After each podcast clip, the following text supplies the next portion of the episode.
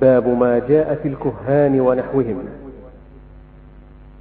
روى مسلم في صحيحه عن بعض أزواج النبي صلى الله عليه وسلم عن النبي صلى الله عليه وسلم قال من أتى عرافا فسأله عن شيء فصدقه لم تقبل له صلاة أربعين يوما. وعن أبي هريرة رضي الله عنه عن النبي صلى الله عليه وسلم قال من أتى كاهنا فصدقه بما يقول فقد كفر بما أنزل على محمد صلى الله عليه وسلم. رواه أبو داود. وللأربعة والحاكم. وقال صحيح على شرطهما عن أبي هريرة رضي الله عنه من أتى عرافا أو كاهنا فصدقه بما يقول فقد كفر بما أنزل على محمد صلى الله عليه وسلم. ولأبي يعلى بسند جيد عن ابن مسعود مثله موقوفا. وعن عمران بن حصين مرفوعا ليس منا من تطير أو تطير له. أو تكهن أو تكهن له أو سحر أو سحر له. ومن أتى كاهنا فصدقه بما يقول فقد كفر بما أنزل على محمد صلى الله عليه وسلم. رواه البزار بإسناد جيد. ورواه الطبراني في الأوسط بإسناد حسن من حديث ابن عباس دون قوله ومن أتى. إلى اخره بسم الله الرحمن الرحيم. اللهم صل وسلم على رسول الله وعلى آله وصحبه. أما بعد فيقول المؤلف رحمه الله باب ما جاء في الكهان ونحوهم. نحوهم يعني العرافين والرمالين والسحرة ونحوهم. ممن يشابهه في دعوة علم الغيب. والكاهن هو الذي له رأي من الجن. كاهن كهان جمع كاهن والكاهن هو الذي له رأي يعني صاحب من الجن يقدرها بعض المغيبات.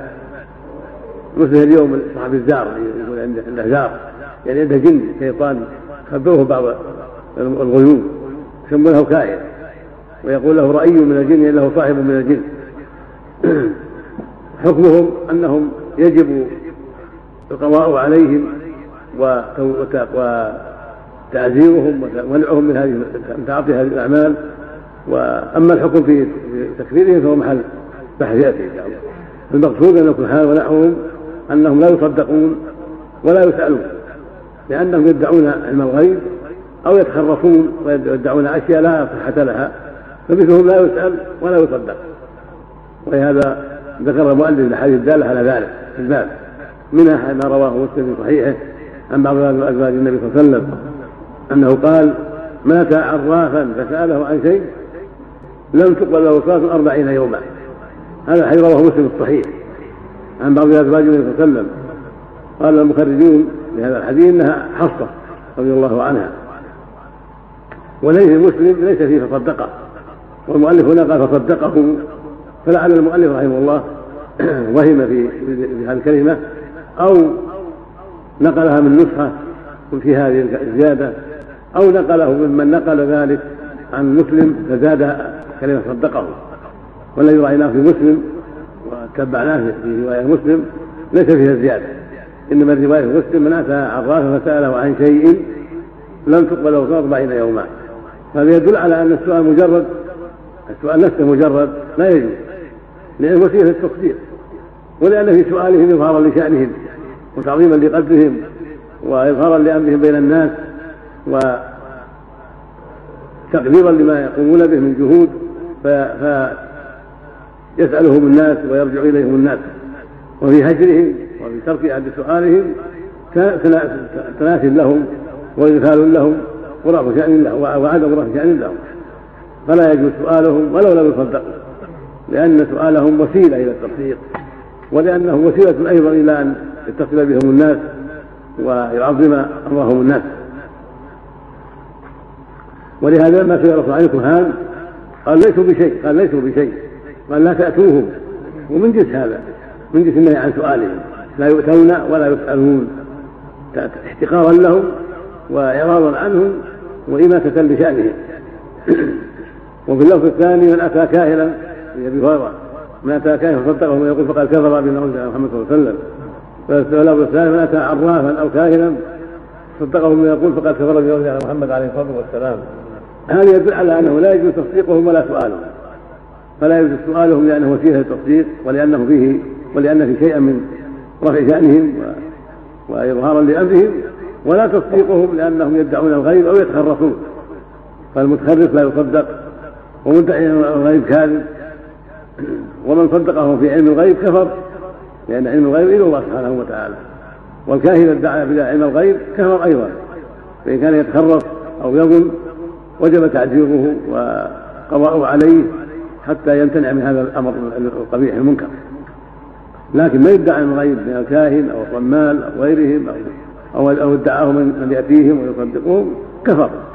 من أوزع على محمد عليه الصلاة والسلام لأن الله قال قل لا يعلم من في السماء والأرض غيبا إلا الله.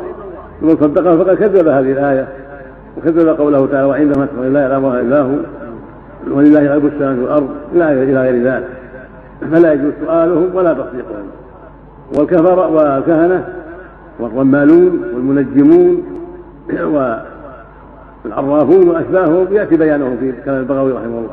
هم هناك يدعون أن الغيب بأشياء تارة من طريق الشياطين واستراق السمع وتارة من طريق التنجيم وتارة من طريق التخرف والشعوذة يخطون خطوط ويفعلون أشياء يشعوذون بها ولا حقيقة لها. فسؤالهم وتصديقهم كله منكر وكله لا يجوز. والواجب على المؤمن أن يحذر هذه هؤلاء هذه الأصناف ويتباعد عن سؤالهم ومجيء إليهم أو تصديقهم بشيء وأن يؤمن بأن الله سبحانه الذي يعلم المغيبات ليس عند هؤلاء شيء من ذلك. وهكذا حديث ابن مسعود الذي رواه أبو يعلى مثال جيد عن الموقوف هذا الموقوف مثل المرفوع لأن ابن مسعود لا يقول من جهة رأيه. بل معناه أنه ينقله عن النبي صلى الله عليه وسلم. هذه لا لا يقال فيها من جهة الرأي. فإذا قال مسعود ما اتى كائنا وصدقه من يقول. وقد كفر بما محمد صلى الله عليه وسلم. معناه أنه ينقل هذا عن النبي صلى الله عليه وسلم. لأن هذا لا يقال من جهة الرأي. وكذلك رواية عمران. ليس منا من تكهن أو تكهن له أو تطير أو تطير له أو سحر أو سحر له ليس منا هذا وعيد. يريد الحذر من هذه الأمور. لأن ليس منا عبارة تدل على التحديد والترهيب وأن ليس من أهل الإسلام وليس من المتبعين للنبي صلى الله عليه وسلم من يتعاطى في الأمور. وهذا وعيد شديد يفيد الحذر وظاهره تكفيره. المقصود أنه يوجب الحذر أما التكفير فيؤخذ من أدلة أخرى تدل على التفصيل. لكن يفيد من هذا الحديث أن التطير لنفس الإنسان أو لغيره والتكهن لنفس الإنسان أو لغيره. والسهل لنفسه أو لغيره كله منكر كله لا يجوز ولهذا قال ليس منا. من تطير أو تطير له يعني تطير بنفسه أو تطير له غيره برضاه أو تكهن بنفسه أو تكهن له غيره برضاه أو سحر هو بنفسه أو سحر له. يعني تعوق السحر من أجله. ومن أتى كاهنا صدقه يقول فقد كفر بما أنزل محمد صلى الله عليه وسلم. هذا مثل ما تقدم. يفيد أنه لا يجوز الإنسان يفعله بنفسه ولا يرضى يفعله غيره من أجله. ما يرضى أن يطير له يقول تطير لي وسفري مناسب ولا مناسب أو زواجي مناسب ولا مناسب لا. لا يجوز أن يطير له أحد. وهكذا التكهن له أو كان يتكهن بنفسه يعني يسأل الجن أو الشياطين أو يتعلم من النجوم لعلم الغيب أو ما أشبه ذلك. وتقدم لك عن ابن عباس قل النبي صلى الله عليه وسلم من اقتبس شعبة من النجوم فقد شعبة من السجاد ما زاد فالتطير والتكهن والسحر كله منكر وكله مما يجب الحذر منه. وأما التكفير فللتفصيل كما تقدم. وفق الله الجميع وصلى الله على محمد وعلى آله